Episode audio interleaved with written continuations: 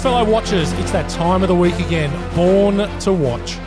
The year was 1979, again, and an English director with a penchant for cigars, in only his second feature film, took a story from two film school nerds and created a movie that quite literally changed the world and defined a genre. The way people looked at both science fiction and horror movies was never the same.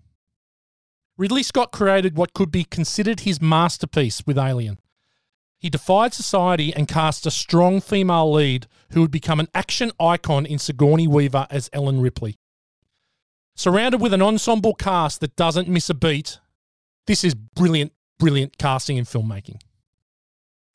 H.R. Giger created a world and a species that has never been recorded once in over 300 surveyed worlds. Not only is Alien a great movie, but it also could lay claims to having the greatest sequel of all time and also the greatest tagline of all time. Now let's wake my fellow crew members from stasis and explore the air shafts as we dissect Alien. G Man. Good evening. Thanks, Whitey. Great work on the opening spiel. Thanks, Loved mate. I appreciate that. it. Um, well, I can't believe this is Ridley Scott's second movie. Incredible, hey? A bit, of He's- a, bit of a TV jobber. Yeah, he was. Yeah. Before all that, but he's, he's had some hits. But wow, second in. Um, I, look, I know this is a favourite of the pod here, and I, I know this is one of Morgs' all-time favourites, and I can see why. I mean, Morgs has always been a lover of the old Powery. You have your power snooze in the day, and these guys have the ultimate Powery when they go into hyperspace. Incredible. Yeah, He's got a lot. Of, his underwear reminds me a lot of what Yeah. they wore in the things as well. that that opening scene where you straight up, straight up the Y fronts. I really thought I was we were going to see John Hurt's old fella. It was was a great shot. Okay, and Dan up there on the land, how are you, mate?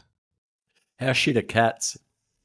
Yeah, it was just proven in in two hours. Just proved all my theories about cats in in one foul swoop.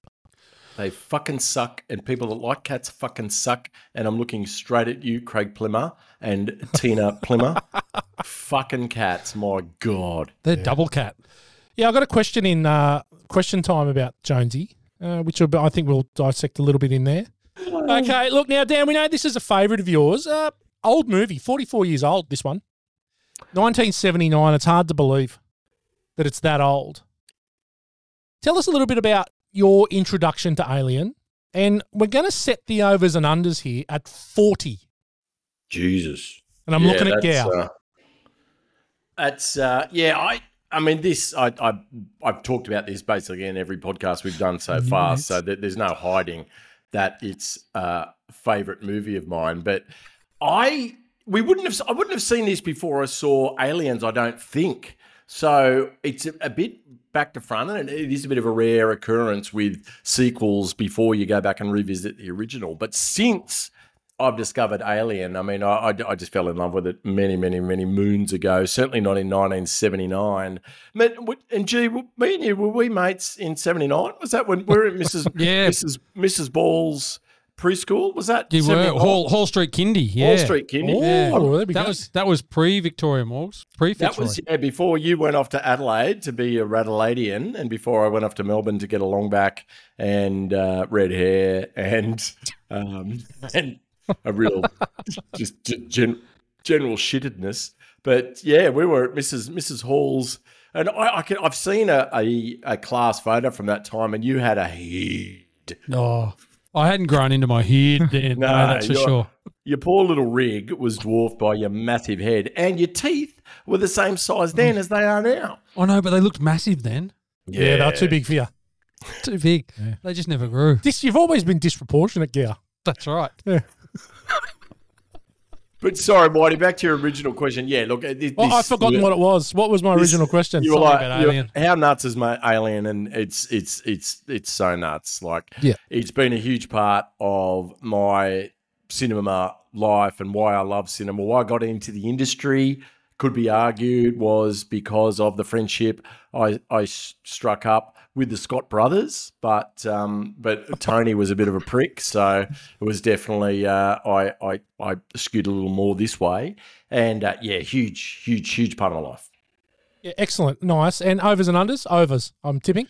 Oh, I've seen this. Like it's it's ridiculous the amount of time I've seen this film. Yeah. Like the, between this and Aliens, it's it's hundreds. Like it's ridiculous. Yeah, absolutely. G Man, tell me a bit about your first memories of Alien and, and, and what's your overs and unders for this one. Well, I'm going to surprise you guys on this. I'm going to go a bit demo, and not in like the good-looking triple threat way, but in the amount of times I've watched a movie way. I've only seen this less than five times. Wow. Less than five. I've seen Aliens so many times, and I never, I never saw this when it came out. And I watched Aliens with you guys first time ever at Morgs' place in Woodward Street, and we watched that. We watched that all, all the time A lot. all the time. And then Morgs kept saying to me, you know, watch Alien, watch Alien. And I never got around to it. I only ever, I watched it once years later, I think, um, because, you know, Morgs said that was really scary, but he said that about Evil Dead, remember? And then he didn't want to watch it. And we had, we had to sit there when we were about 19 watching it. And then Morgs had to apologize. Evil Dead Yeah, was was. really scary the first time we saw it, though. When you were twelve, it was Yeah. super scary, but yeah, not at nineteen. But no, I, I, um, I have not seen this, this movie for a long time and I haven't seen it, um, very, very many times. Okay. Very good. Okay. Look, I am I'm exactly the same as, as Dan on this one. I saw Aliens first, and Aliens was the first movie that I ever pirated. It was I hired Aliens from the from uh, DY Video and probably Aussies, straight down to uh, mates down the street, the old uh, De Kaisers, and got that pirated. And that uh, was the first movie I ever ever had, which was not an official copy of a movie, and watched Aliens a lot, and then really didn't even realize there was a movie before it, to be honest. And then as I started to do the research, realized there was. And then I remember distinctly, I was down at uh, DY. Remember there was the really big uh, blockbuster or whatever on the corner where the Drummond Golf used to be? Yes. Yeah. Yeah. It was really big. And I remember I was walking along the aisles there and I, and I must have been, I'd say, God, 13, 12. And I found it and I go, that's got to be the original one. So I took it home. And I've got to say, the first time I watched it, I was a bit disappointed because it is so different. It's Yeah. such a contrast of a movie compared to Aliens. Now, if you were to watch Alien first and then watch Aliens, I think that'd be okay. But going from the yeah. The, the the- balls to the wall, That's exactly action it. So of- much action, so many guns blazing. Mate, nothing happens in this movie for a long time. the opening scene goes for a long time. Yeah, six minutes thirty-five. We'll get Yeah. to that. So, I have since, as I've matured, have grown to love this almost as much as I love Aliens. I've and I've actually seen it several times in the cinema on re-releases, which has been incredible. I own it on 4K, on on HD Blu-ray. It is an incredible 4K. It looks like it was made yesterday. It is Wow. so good. the The production value and production design of this film is incredible. It is so good. I am over a hundred times I've seen this movie. This is a movie that I would watch multiple times every year. I would now watch this more than I watch Aliens, Yeah. which is saying something. I'd probably watch this two or three times a year. I'd watch Aliens once a year or twice a year. So I'd Yeah. definitely watch Alien more now. Just just a great film. Really good. Giving it away. Premature adulation. yeah. Hasn't Nah, been that for a while. I, I don't think you're giving it away. I think it's already been noted that this Yeah. is high up on the on the list. In saying that, I got a lot in bad. I've got a lot in bad. Yeah. Morgs, where did you rate this in your in your top ten? Did you rate it top ten? Oh, n- well, you do a top 10. Yeah, Sorry, in no, your top was- seventeen. Yeah, because I didn't know because it was chronologically in my top seventeen. So I think this was second, maybe. Yeah, it was second. In my Was top- second. yeah. Was second. Remember? Which I wouldn't Oh, have that's right. And yeah, it was because uh, obviously Wake in Fright came in at number one just to piss off Sloan more than anything. Uh, but Certainly did. Alien, Alien was a true number two. It would have to be up there with uh, one of my favorite films of all time. And like everyone else's top 10, top 17 list, mine changes constantly. But uh, yeah, this, this is a mainstay. And I, I agree. I'm, I'm going to take over your agreeing for a while, but I Wow. agree wholeheartedly with Whitey. Alien and Aliens couldn't be different, uh, couldn't be more different. They are paced completely differently. Aliens is just a rollicking ride the whole time. This is slow as fuck. Like this Yes, is is. excruciatingly slow in some parts, but that just adds more to the uh, the um the the absolute fear that you buy into of all the characters as their inevitable demise is uh, is, is slowly just comes about on screen. So Yeah. there's so much to talk about with this film, and uh, yeah, it's uh, definitely one of my favorites for sure. Absolutely. All right, now let's feel the tension as we listen to the trailer.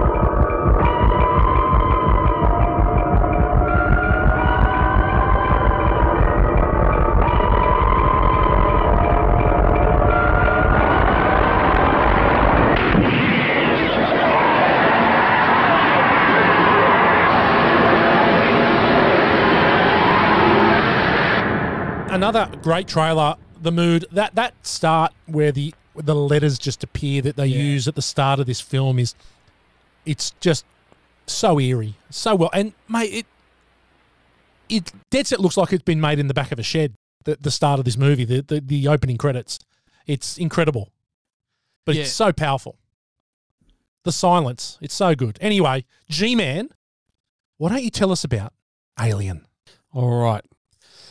With what the most iconic Could be, tagline could be. in space, no one can hear you scream. Mm. In the distant future, the crew of the commercial spaceship Nostromo are on its way home when it picks up a distress call from a distant moon. Under obligation to investigate, the spaceship lands on the small planetoid and the crew members leave to explore the area. When they discover a hive colony of some unknown creature, the ship's computer also deciphers a message that appears to be a warning, not a distress call. When one of the eggs is disturbed, the crew realize that it is not alone on the spaceship and it must deal with the consequences. That's pretty good. Yeah. Can't give away too much, though, can it? Like it's got to play its cards pretty close to its Yeah. chest. I've got to say, Dan, being a, a scholar of this film, I, I picked a couple things up this time, and I've done this of of late. The lack of communication. So the only the only communication that they could get was the beacon. Yeah. So and this was all orchestrated, right? So this is all orchestrated by Mother and by Ash. That Yep. all communications are shut down. The only thing you can hear is the beacon. They can't they can't call back to home. They they don't even know where they are. Yeah. Right? That they, they are so in the dark, quite literally. I found that to be like super powerful this time, and I only just really realised like Ash is in this from the start, like from the very start. Like, and I didn't I didn't know whether I believed that up until this watch, where I paid really close attention to the part that Ash played in it, and it is uh, really obvious that that he orchestrates this whole thing. the whole Ash subplot was added after the effects. So the original, the uh, Dan O'Bannon and uh, Roland Shusett that, that wrote the original screenplay didn't include this Ash subplot, and that was added by the great Walter Hill, who was Yes. a produce, producer on the film and, a, and an amazing screenwriter and director in his own right. And uh, yeah, you just can't imagine this film without that Ash whole Ash subplot. And the more that you know about it, and the more you revisit it, the more that you see, you see it in Ash's reactions at every stage throughout the film. Like he is orchestrating this, so Yes. it's uh, Yeah, when he- it's an incredible bit that I think goes a long way to elevating it beyond what could have been a schlocky B movie like every monster film from the 1950s that had come before it. And I think it's the the depth of uh, of the story and just how uh, some of the themes, such as the the corporation versus man, that uh, is is rampant throughout the entire Aliens um, Ali- Aliens discography, uh, is is very much paramount in this fil- first film. Absolutely. Yeah, you notice like when Ash when he when he they don't grab the the, the baby when he comes out of the chest they don't grab the the baby Yeah, he says leave it alone. leave it alone all of those little bits when you look Yeah. back and you realize after you realize that he turns you oh okay Yeah. Yeah there's quite a quite a few bits that you know he's he's in on it all the way Absolutely. Critical thinking. So this is a good one. IMDb have this rated at 8.5 out of 10. It's number 53 in the top 250 movies with over 900,000 reviews. This is obviously certified fresh on Rotten Tomatoes, 98% on the tomato meter with a 94% audience score. wow That's high. that's super. That's right up there with the Yep. highest that we've done. Okay, couple reviews. Got one from uh, Jerry's brother, Erik Lundegaard of the Seattle Times. the most startling thing watching Alien again is its pacing. For the first 45 minutes, little happens. It's all slow, exquisite build up, which makes the second half seem all the more horrific. It's perfect. Yeah. No, perfect that. Really, really good. Got a bad review here from uh, Dave O'Kerr. He's back oh from the Oh, Chicago Reader. one. An empty headed horror movie with nothing to recommend it beyond the disco inspired art direction and some handsome, if gimmicky, cinematography. Wow. That's This is, tough. So this is this is his whole shtick. Is he just shits on great movies? Is that It Is that seems to be. It would. It would Dave Kehr? seem to Yeah. what a fucking prick? Yeah, no, I what, what, he couldn't have even been watching the same movie. So fuck off, Dave Kehr. Yeah, I agree. I'm not with you, Curry. Um, he's he's the true Wayne Kerr there. There's no doubt. Ordinary people, Gal. Tell us a bit about the cast, the crew, the budgets. okay everything. here we go small cast in this movie not too not too many players in it but um, Yeah. we'll, we'll, run through them. We'll run through them pretty quickly. Excellent. Um, Sigourney Weaver. We've talked about Sigourney before. We've had her on for Ghostbusters previously. This is her first role. This is well, she was in one movie early called Madman in '78, but then she was cast in this. So she was in, did a bit of TV, did a bit of early TV. Uh, did Eyewitness in '81 with William Hurt, and Christopher Plummer. The Year of Living Dangerously, obviously Ghostbusters in '84, Aliens in '86, Gorillas in the Mist. So she had a real, a real. Uh, Gorilla Biscuits. she had a she was In the really mist, big in the back in mist. yeah, working girl. Um, she was in Copycat '95, The Village. But anyway, uh, look, just quickly, uh, a, a bit of a sliding door here. Meryl Streep was a contender for this role, but her husband had just passed away, John Cazale. Yes. Had yeah, he was. passed He was mourning. She was. and she was mourning. Yes. So Sigourney Weaver was actually the the last person cast, and it was actually her screen test that um that bagged her the role. It was her speech from the final scene. Yeah. and that was the screen test, and that's what got her the role. I'm sure Meryl Streep would have been good because she's a great actor, right? But you cannot possibly imagine anyone on the planet playing Ellen Ripley now No, than Sigourney Weaver. no, it's it's a really really iconic role now that she's, she's been, especially after Aliens. Yeah, I mate. think that just cemented it. Yeah. But- and she copped a bit of shit on the on the uh, on the set because she was a newbie and there was a lot of experience in that cast, right? Even though it's limited, a lot of experienced players there. Yeah, they she wanted, copped a lot of shit. well, that's right, but they wanted a really experienced cast because they had to carry the whole thing, right? Yeah. Because there's there's no other supporting Yeah, actors around. There's nothing happening, nothing else happening except Yeah. them and their dynamics. So, Yep. Look, her actually her salary when she did Alien Resurrection in '97 was more than the entire cost of Alien Yeah. itself. she got like she got twenty six million or something, like that. Something Ridiculous. crazy, yeah. Uh, moving on, we'll go quickly. Tom Skerritt. Now, how old do you reckon Tom Skerritt is? Now Yeah, eighty four. 90. What? He's born in 1933, Holy 20, 25th of August, so he's just turned 90. No wonder he wasn't in Top Gun Maverick. No. Well, he made a movie. I'll, I'll go through but he's made a, a movie lately. But he made his debut in War Hunt in 1962 and then did a whole, did years of TV, Combat, The Virginian, Gunsmoke. And then his next big movie break was MASH, 1970, Yeah. Right. uh, with Donald Sutherland and Elliott Gould. Yep. Another Morgs lookalike. Yes. uh, he did The Dead Zone in 83 with Christopher Walken and obviously Top Gun in 86 Oh, as Viper. Viper. Um, Steel Magnolias, The Rookie with Clint Eastwood in 1990 and Charlie Sheen. And most well known for Picket Fences from 92 That's to right. 96. He, Yeah. he got a lead actor Emmy in 93 for that. Um, but most recently, as I said, he was in a movie called Catch the Bullet in 2021. Jesus. Mm. He's old. But look, interesting on this movie, he actually was approached early in the development and he turned it down. Uh, it didn't have a director, had a low budget, so he didn't want to do it. Yeah, he didn't think it was going to do it justice. The budget would do it justice. No, but um, but 20th Century Fox doubled the budget from 4.2 to 8.4 million on the strength of Ridley Scott's um, Storyboards. storyboards, Yeah. and then he came back on. Okay, so Dan, have you seen any of the storyboards Ridley Scott's done? So what's interesting about Ridley Scott is his background, or wasn't in direction, but it was in art direction. So he was uh, a very successful commercial director in, in the UK, and obviously uh, quite quite used to storyboarding with a lot of the campaigns that he did. And he actually storyboarded the entire film for, for this. And if you look at the little sketches he does, they are scene perfect for the Yeah. entire film. So there is, ve- I don't think they uh, diverged at all from from his original storyboard. So it was actually resulted in him getting more cash ultimately for the film because the producers were able to see what his vision was, and as he started to to shoot it, and they saw the dailies, they were like, "Right, we get what you're uh, you're up to here. Here's another four million, which was a huge amount of money at the time for for what was uh, not really." Looking to be uh, the success, success that it was as far as uh, expectations of the production guys. Yeah, absolutely. You know, Ridley Scott directed the uh, Roxy Music song Avalon. Yeah. It's crazy. 1982. Avalon. So, and look, someone to turn down this role, Harrison Ford. Yeah, he turned down the Dallas role, didn't he? Yeah, he turned down the Dallas role, Yeah. and then obviously Tom Skerritt came back, and once it once as you said as the budget came up, Yeah.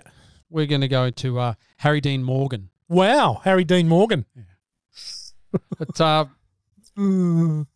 Right. So I've Yeah. while they're calling him Mary Dean Morgan fuckwits, is that I was uh, thinking I was a bit of a six C quite a few years back now, and uh, Quite a few.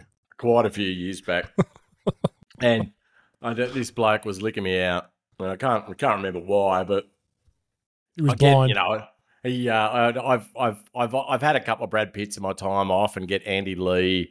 I get Travis Pastrana. I get, you know, there's some sick bloke lookalikes that I get. But uh, this bloke was licking me out, and I thought, oh, this is gonna, you know, this is how it's gonna go. I just, anyway, just roll through it. And he's like, you look like that actor bloke, you know, that was, uh, it was in that film, in that sci-fi film, and I'm thinking, oh, it's probably, probably Brad Pitt and Ad Astra or something along those lines, and. And he's like, yeah, yeah, that what was that guy, Harry Dean Stanton in Alien? like, what are you fucking talking about, mate? That bloke looked 60 back then, and that was 1979. So, yeah, anyway, fuck him. We've already done a lookalike and side by side. We're going to repost that again on the socials. Please get on there. We know that uh, one of our one of our very good listeners knew uh, knew straight away who the lookalike was. So uh, anyway, G-Man, continue. I'm not sure about that, Morgs. You, you may you may be related to him. He he did a movie in '57 called Mark of the Apache, and then after that, he did a whole heap of TV shows, mainly as a soldier and as a cowboy from the land. Oh, I you must wore the admit, shit out of that hat. Yeah, in the blood. whilst I need about another 30 years to morph into his particularly rough scone, I do appreciate his background. He used to hang out with the Eagles in the 70s. Like, he was a 6C of his time. So there, there is that definitely dynamic that we share. He was in Cool Hand Luke in '67. Yeah, he played Tramp. He was in Kelly's Heroes with Clint Eastwood and Telly Savalas. The Godfather Part Two. Yep. He had a small role as an FBI man there. Yeah, he's in the uh, the courtroom part. He's he's uh, I think he's one of the guys in the room with uh, Pentangeli, Yes. Frank Pentangeli. But look, now we're going to ding the bell. He was in Escape from New York in 1981 Of course. as Brain Hellman. He's very good there. Yeah, Repo Man, Red Dawn, Oh, he plays Patrick Swayze in Charlie Sheen's Alderman, dad. Alderman Sway's back. Yeah. Pretty in Pink. He's in Twister. He was in The Green Mile. Played Toot Toot, the inmate. Ah, that's right. Yeah. Yeah, but look, he actually his he actually spoke to Ridley Scott about this movie and said, look, during the audition, he said, I don't like sci-fi or monster movies.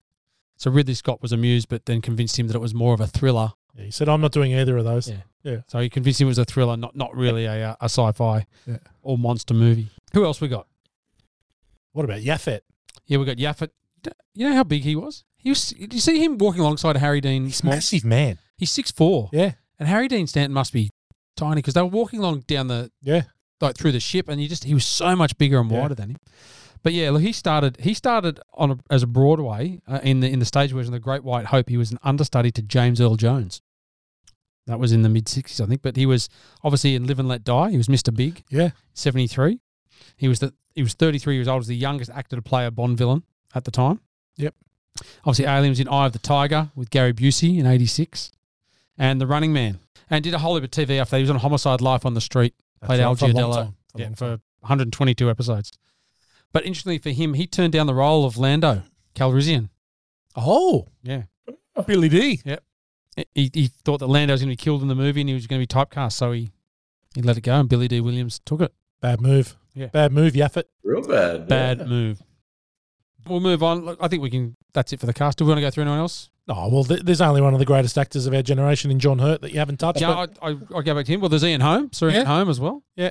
Oh, well, I don't want to talk about Ash. Ash is a fuckwit. I don't want to talk about Ash. Sorry. John Hurt wasn't in this movie for a long time. Well, it was drawn out for a fair bit, so he's, he was in it for uh, 45 minutes, Yeah. maybe more. He's in it for, I can tell you, it's 56 minutes 56 and 35 minutes. seconds Yeah. or something like that.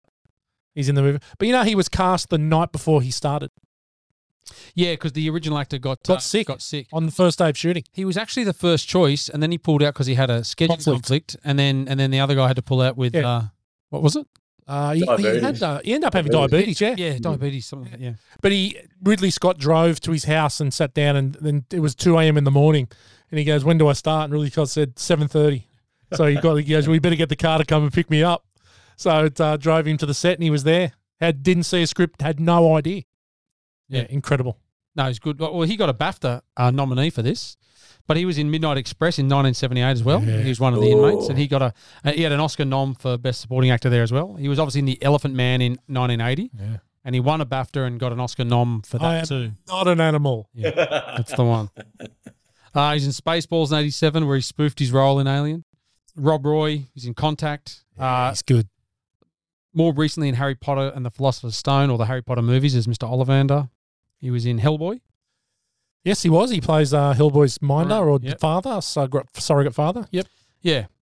But uh, here's a little stat for you. Out of all the working actors in Hollywood, he holds the record for the most on screen character deaths Oh, really? 47. Sean Bean's after him though. yeah. That's impressive. Yeah. Yeah. He was actually offered the role of Gandhi in, in Richard Attenborough's 1982 film, Wow. but turned it down because he didn't think that a Caucasian man should portray that. He's wo- he's woke before his time. He'd work for his time. Yeah. yeah. I'll tell you what, uh, no white person would be playing Gandhi nowadays, that's for sure. Yeah. No. No. All right, well done, G Man. What about the budget? Box office? All right, the gross 62 million domestically, uh, 122.6 internationally for 184.6 worldwide. It was a 10.7 million dollar budget Crazy. and 3.5 million on the opening weekend. Crazy Yeah. good wedge. Yeah, good Yeah. wedge. Absolute hit. What about any Academy Awards or what, what's going on? Yeah, look, in that year, so 1979, we've been through it before. We've had Mad Max, but Kramer vs. Kramer won five, won Best Picture, Best Director, Best Actor for Dustin Hoffman, Best Supporting Actress for Meryl Streep. Um, Sally Field won Best Actress for Norma Rae. Uh, and Alien won, that got Best Best Effects, Best Visual Effects. Yeah. Because as we said, it didn't really, it wasn't really a big hit when it first came out, but it sort of grew legs after that. Hard to deny the visual effects, though, right? Uh, the chestburster scene alone oh, is it's one that crazy, just wins yeah. an Academy Award on the spot, right? Did you notice a lot of the uh, the the uh, scanners are a bit like Star Wars? Yeah. because that was one of his that was one of his uh, the movies that he sort of Yeah. based it off. But yeah, Yeah. I noticed a lot of similarities in the way in some of those in some of those early uh, um, scanners that they had, all you know, some of that stuff they had. Yep. Well done, G Man. Another quality segment. 1979 hit, sleeper, or dud. My hit for 1979, and it was quite difficult because there's probably five I could have chosen. I actually wrote down Apocalypse Now and deleted it. Rocky 2. Nice, nice choice. How can I not go with Rocky 2? It has my favourite training montage in all the Rockies. Very close photo finish with uh, Rocky 4. But when the kid is running behind him yelling, go, go, go, go, go, when he's running through Philadelphia and then runs up Morgs' stairs, is incredible. I love Rocky 2. We get to see Rocky win, which is nice. Incredible movie. An easy hit for me. G Man, what do you got? Well, there's some really good movies in '79. You'd think you think I'd go with Mad Max, seeing it was in my top ten, and it is one of the greatest movies of all time. But I'm not going with that. I'm going with something far greater.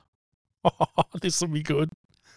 A Force of One, a Chuck Norris special. All right, G Man. He- Here's the here's the the movie for you. When the detectives of an undercover police unit are being mysteriously killed by a martial artist, a professional kickboxer is hired to assist them. Oh, that's good. Now, it's got the iconic cover of Chuck sitting cross-legged with no shirt on. He's got his hands out beyond his knees, and it's got the the white light triangle around him. Oh. I'm gonna have to watch this. Yeah, it's it's great. And listen to the trailer; it's got one of the greatest lines. You know, it's that that quintessential uh, American voice for the trailer. It's like, Yeah. it starts with a routine search. It ends in a trail of bodies. Love it. Good That's choice. G Man. Dan, what have you got for it? Yeah, I'm I'm not a huge Roger Moore fan as far as the Bonds go, Mm. but Moonraker was actually actually a 1979 film that uh, came in the top top 10, yeah, nine, around Yeah, about nine time. Yeah. in the in the domestic box office. So 70 odd million, not a slouch by any stretch. Um, quite a bit camp, typical Roger Moore fare. But we are introduced to Jaws uh, coming back. Sorry, coming back for uh, his his second stint in the Bond universe, and uh, it's it's I've seen it recently. It, it's definitely when you see the Daniel Craig Bond and compare it with the Roger Moore Bond, it's like watching Austin Powers basically compared to Yes. uh, the Daniel Craig bits. But a a great movie, and if it ever pops up on anything that any of your streamers when you're uh, sitting around with not much to do, definitely worth a revisit.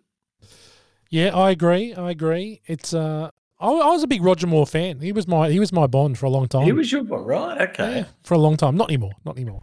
Okay, 1979 sleeper. Escape from Alcatraz. Yeah, good. Movie. Obviously Clint- starring Clint Eastwood. Uh, it's the the most secure prison of all time. No one can ever escape. They didn't bank on Clint Eastwood being in there. I still remember today the paper mache head that he puts under the blanket. That's like one of the, the one of my lasting memories of the movie is just the paper mache head. And I said, how does he how does he make that? How do they do that under the guise of all these guards? And they're, what are you making that paper mache head for, Clit? Oh, well, you know, oh, nothing. I'm just an artist. But uh, yeah, it's a great movie. True story. Uh, people were never, the guys were never found. No, Just a great movie. It's an awesome good, movie, Really yeah. good movie. G Man, what do you got? Sleeper. I couldn't. I couldn't split these two. I've got the Warriors and the Wanderers. Yes. Both cracking movies. I watched The Wanderers only about three months ago. It came on. If it's not really a woke movie anymore, sad.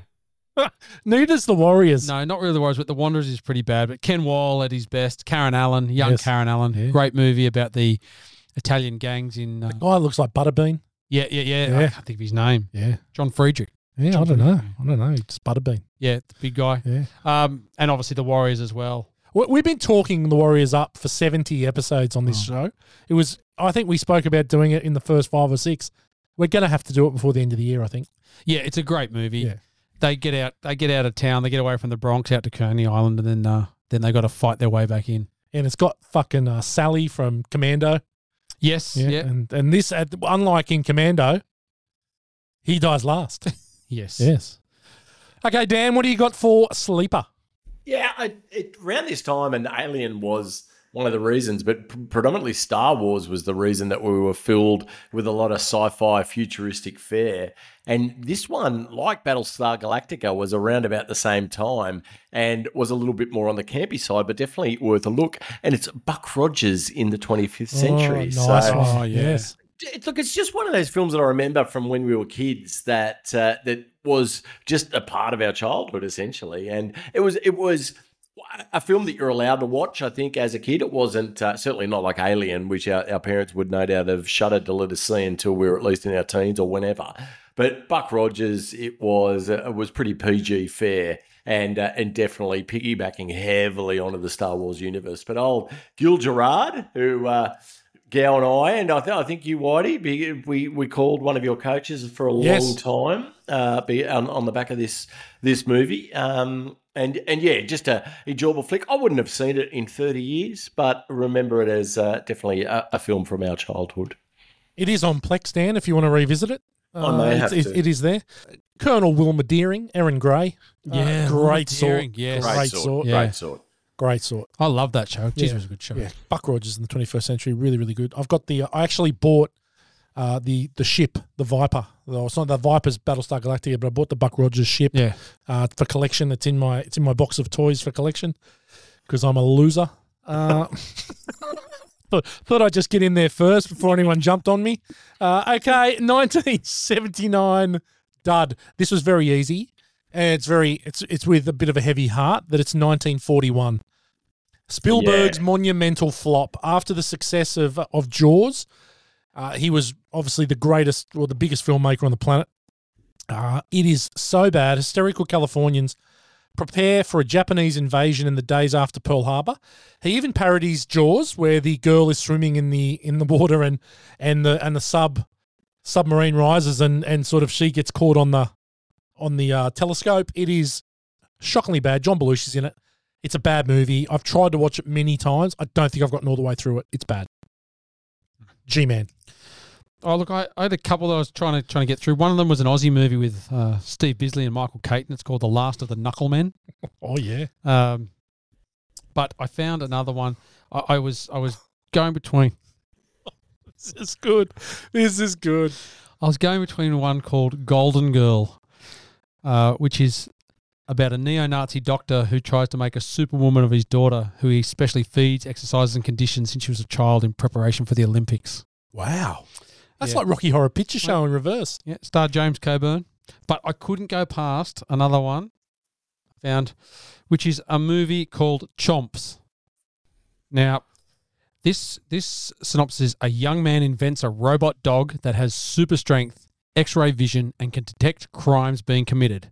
A greedy businessman tries to steal the invention from him. Chomps. Where do you find these movies, Gow? You know, but no, there's a bit of a cast in it. Tell me. Mr. D's in it, Conrad Bain. Oh, really? Yeah. Well, the world don't move. Okay, Conrad So- Bain. Yeah, Conrad Bain, and the, the female lead in this was Valerie Bertinelli. She was a good sort. Good sort. sort. Good Yeah. sort. Um, yeah, so that was my that was my bad. Okay, well done. Uh, Dan up there on the land. What do you got for dud? I don't know that there'd be too many years where the number one grossing film of the year is My Bad. But in 1979, that is the case. Superman with Christopher Reeve. Wow. What a absolute pile of dog shit that film is. I tonally, I never enjoyed it. I remember as a kid thinking it was shit. It is shit, and I can't believe uh, a quarter of a bazillion people paid ninety-three million two hundred ninety-two thousand seven hundred sixty-seven dollars to see that film in the cinema. You're all dickheads. Yeah, okay, that's a that's a really hot take, Dan. It's, but I agree. Tonally, it's a bit off. Uh, it's not a kids. It doesn't feel like a kids movie. That's for sure. It's no, it's just that they didn't quite nail it. I think there wasn't a lot of choice. Like not not everyone was as educated as us as as film goers in 1979. But it uh, no, it, if they did it again, I think they would do it a lot differently. Well, they have done it again, and it's been shit house every time. Yeah. Question time. Is Ripley correct in her quarantine stance? Now, in hindsight, it's very easy to say yes. Put under the same situation, do you not let them in? If she didn't let them in, that alien never gets on board. For sure. So she was right in what she was doing. That She was, was the right. protocol, but it got she got overridden. Yeah. Was it? Well, it's by- Ash. Ash overrides them. Who opens the door? Is Ash. Oh, Ash, yeah. oh no, because the other girl slaps her, doesn't she? Yeah. because she was outside. If you'd seen it more than five times in 44 years, you'd know that that was No, a I was major I was thinking it was the girl. That, no, I was No, thinking she it was the does- girl did it, but she was no, she was angry because she got left outside. Yeah. No, she's uh, yeah, she's out there with them. Yeah. No, I think uh, I'd leave the door shut myself. Fuck you, Ash. Yeah. Ripley was following protocol. She was a bit of a nerd. Like She was a nerd. Kinda, Yeah. yeah. If you were on the ship and you had to, she was a by the rules Barry, um, but she was actually correct in thinking that maybe you shouldn't bring someone on board that's got a chest chest hugger fucking your face. Yes, absolutely. Just a just a little bit left field. What do you think happens if you wake up during hypersleep? Yeah, I, I, Have you? I, I think about know. that every movie that I see because I'm like, I know Dan would be sweet because he'd just go to sleep and not wake up, right? Because he'd be on fucking uh, diazepam or something, right? He'd just Something zonk himself out, something a Pam, and he'd be gone, right? He'd But just roll over and piss on the cat. well, this Well, and Dan's known to just piss him wherever he wants. Like I, I am a regular guy, so uh, it, like I wake up, I'm just I a need a shit. regular Joe with a regular job. Job. I'm your average white. no, okay, but listen, I, I know that I'm going to wake up in the morning and the first thing I do is take a shit. Right? It's just what I do. Now, I'm not, ha- and, and if I sleep, say if I sleep for eight hours, I'm at DEFCON four by the time I wake up. I, I'm heading straight there. If I'm sleeping for fucking months, I can't imagine what's happening to my body. What are you talking about? You'd wake up with your morning fat and you would give it an absolute sing to, and then you go No, back but to I'd sleep have to take a dump. I'd have, I'd have to take a dump. What I'll do they, take what a they- dump. how do they knock themselves out for these extended periods? There must be something in the. How they do must they knock them one out for these extended Yeah, period? There's not a lot of room to knock one out. I'll give you the tip. But in, in saying that, Ripley does have two pussies in her uh, stasis pod at the end. They're both quite furry by the looks of things. It was the 70s. Yeah. So anyway, just a question. Uh, it's probably unanswerable, but uh, all right, we'll move on from that one. Has there been? It's completely answerable. I can picture you from a helicopter view in your pod. You wake up and you'd be squinting over at Ripley, just giving it. And then you'd be back asleep. Uh, yeah, okay. Oh. I got to say, that's probably the right answer. That's probably the right answer. All right. Has there been a scarier creature ever created? Is this the king of monsters? I, I think there's two parts to that question. I think that it is an exceptionally scary creature, but without that Swiss freak, H.R. Giger, Geiger, Giger, uh, and his fucked up mind, then you, you don't have any of this film whatsoever. It's a B film. It looks like For creature sure. from the creature from the Black Lagoon, and it's never spoken of again. So I think he is a huge, huge, huge part of why this is such a scary fucking thing. Definitely. I think the little snap jaws, they're the, they're the oh, worst. How It's good got the big rows of teeth, then the little snap jaws come out. That's, No, that's, that's- not good. They're, the, they're, they're unforgettable, the snap jaws. Okay. And then leading on from that, the chestburster scene, could it be the most iconic scare in movie history? As far as It jump is- scares go, yeah, like I'm not, I, I don't like horror, horror. I don't like horror comics. I'm a bit like Corey Haim in The Lost Boys. I Big don't like time. horror, horror. But yes, I think as far as jump scares goes, you would be hard pressed to name many more that uh, that freak you out more than this one. Yeah. G Man? The Yeah, good one? It's awesome. Yeah, I, I had in my good the alien chest, but it's Okay. unreal scene. Excellent. when he's when he's bouncing around on the table. Last question. Which is better, Alien or Aliens? Dan, I'm going to start with you. Aliens. It's a really tough one, but Aliens is a more enjoyable film, and I don't normally skew towards the more popcorn popcorn fare. But if I had to choose what I would watch tomorrow or what I could only watch ever again, I just love that Aliens film so much. It'd be Aliens. Yep. G Man. Aliens, definitely. I really, really love Aliens for all the reasons Morgan just said. But I have a question for you. Like, Could I? Could Ali- we describe Alien- that? As, sorry, Gow. Could we describe that as agreeing with Morgs? yes, 100%. I'm agreeable. Okay. I'm agreeable to. I- I'd like to ask you, Alien or The Thing, because they're very, very similar Oh. movies. Uh, They are. They are yeah, I'm going. I'm. Oh, God, that's really good, Gow. because they are so similar. The I'm, whole go- I'm going the thing. I'm going the thing for me. Uh, there's something, and they're but it's like, uh, and when we get to the rank bank, you're going to see how fine line this is. Hmm. But I'm going to go the thing. But they're both incredible films that are in my top. Well, the thing's my third favorite, well, second favorite movie of all time. Love the thing. It's an incredible film. Yep. Great. All right, well call, done, well played, gentlemen. It's time for the good, the bad, and the ugly. And we've got a very special segment tonight because joining us all the way from the other side of the country is one of our loyal listeners, Matty Beer Geek from WA. How are you, buddy? Gentlemen, thanks for thanks for having me on. Um, I'm very good. I'm good. mate. I'll, t- I'll tell you the story. So uh, Matt's been one of the the listeners that does reach out and does do a bit of with us on on social media and does come back and forth, especially with, well with me because I'm the only one that's on social media. The rest of the two, they're just here for their creative flair. But Well, it's uh, Whitey and the team. It's Whitey and the team, isn't it? thank Yeah. you. It's Not a now good official. start. Not a good start, man. Thank Not you. So start. he can stay. He can stay. Before you go on, what was it with the name Matt back in uh, your your time? Like, were, you, were they just handing it out? Every fucking prick we meet is made Matt around here. lot of Everyone. Yeah, yeah. Yeah. I had about four mates that were mad as well, so they were just yeah, handing them. crazy. Biblical. It's biblical. That's what it is. Yeah, it's biblical. So anyway, Matty's with us tonight, and we, he's going to go through the good, the bad, the ugly. Now he reached out. Alien is one of his favourite movies of all time, and and at very early on when he came on board, he it was one of the first things he said to me. is, "I can't wait for you boys to do Alien," and it's been a little while in the waiting. We like to. When someone throws a movie out there they like to do, we just like to hold them off a bit and just make sure that they're in for the long haul. We don't want to, you know, uh, just sort of reward people too early. But Matty's been around with us for a long time now, so it was very easy for me to think, well, it's time to bring him on board for for our first special guest, really, who's going to be doing good, the bad, the ugly with us, and it's probably something we might do moving forward. Reward some of the loyal listeners, which uh, are few and far between. But uh, so we it shouldn't take very long to get through them all. But let's start. So we're going to start with the good, and we're going to start with the big man to start with, our guest of honor.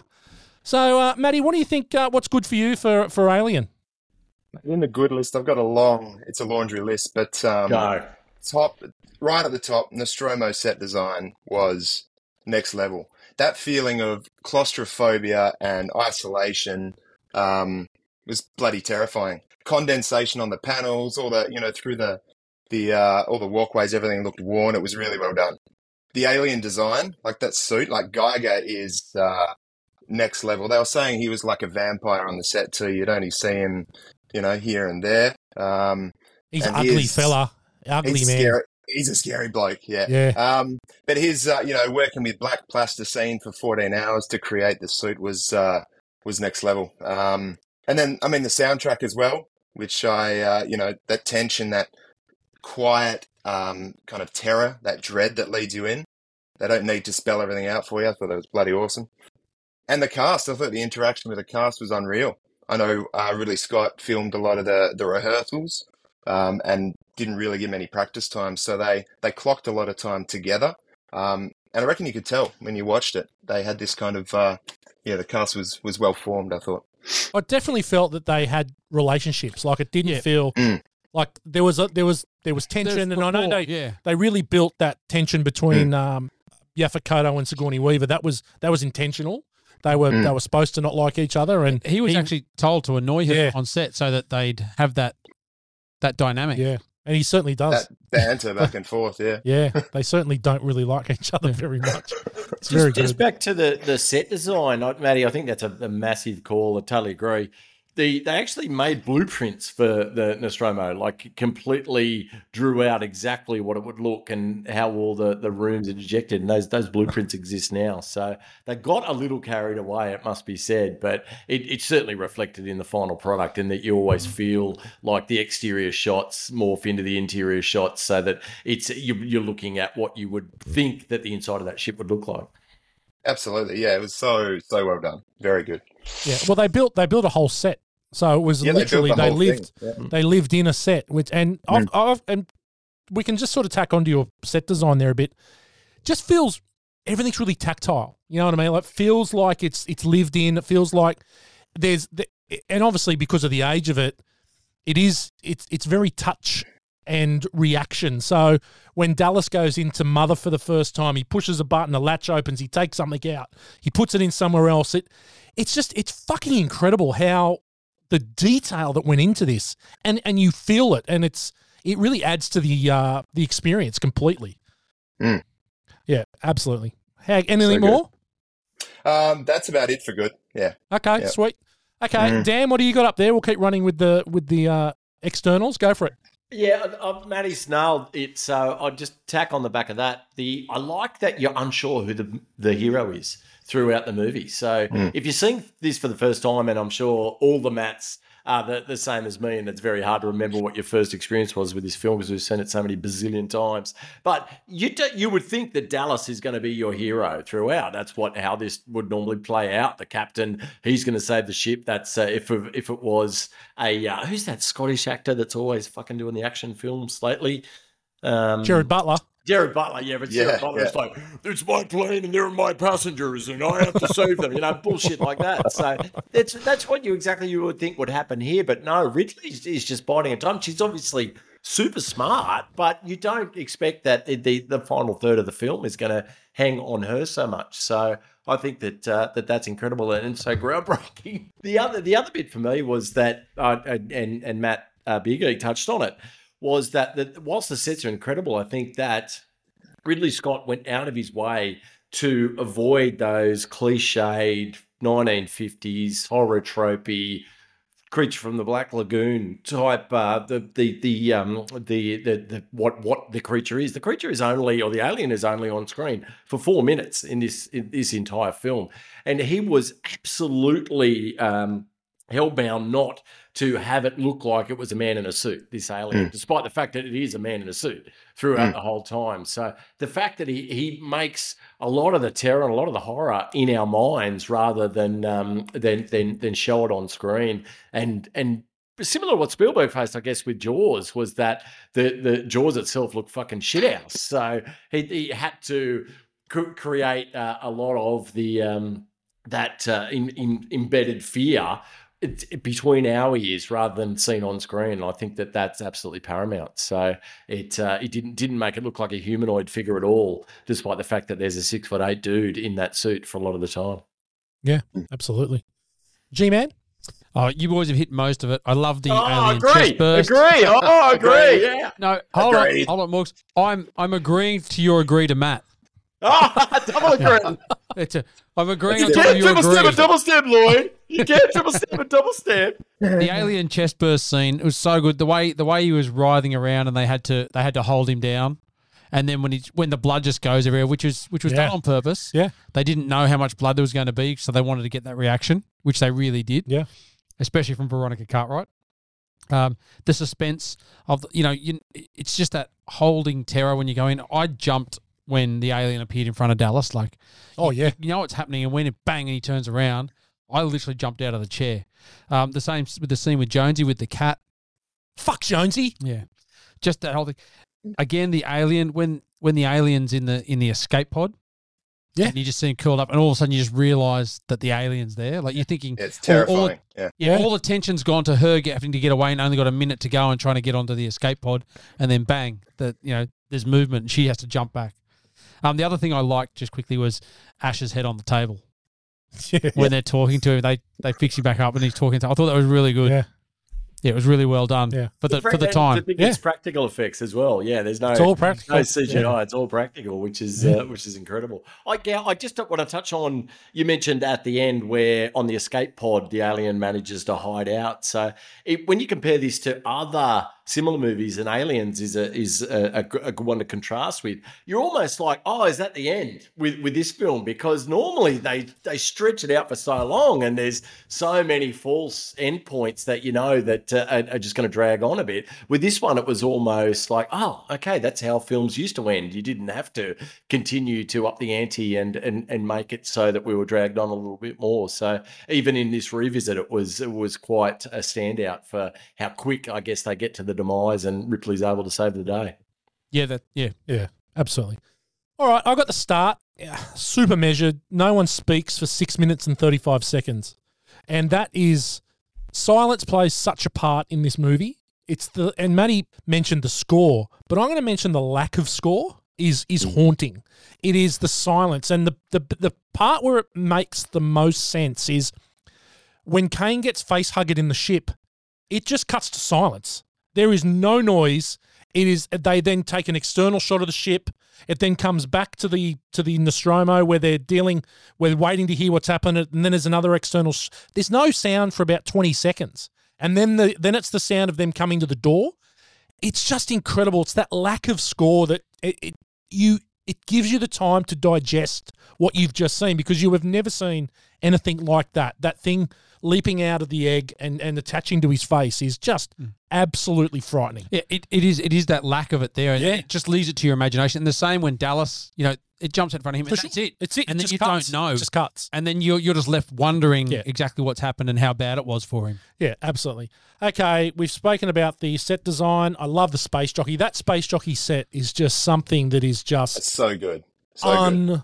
unbelievable. And the fact that we don't know, we know nothing about that until Prometheus, right? We know Crazy. nothing. How Right. much money would they have spent on that setup and that Yep. set design for absolutely no payoff in this movie? And not Yeah. not hmm. knowing that there was going to be a sequel. They didn't design this thinking there was going to be a sequel. Ridley Scott wanted to blow Ripley's fucking head off at the end of this particular movie because he didn't he wasn't thinking in terms of sequels. So incredible amount Yeah. of, uh, of of expense that went to that just so that we were in awe of this Cecil B. DeMille style. What the fuck Yeah. have they just built? Type moment. Yeah, just it every time I watch it, it blows me away.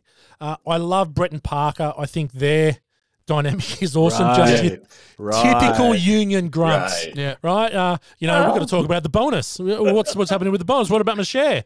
Right? I, I just love their dynamic. I think without them, there's no levity in the movie at all, and they just bring such a slight part of levity, which is really needed because it's fucking grim, Yeah, right? Super, super grim, super grim. Uh the chest burster scene. Gow's touching it again. Fifty six minutes into the movie. It's half the movie is gone until the, the you have the face hugger and then you have the, the, the chest burster. 56 minutes. From the 56 minute though, it is non-stop. It is your heart is racing for 56 minutes. They do it feels like nothing transpires for almost an hour and then it feels like you have run a marathon in the next hour.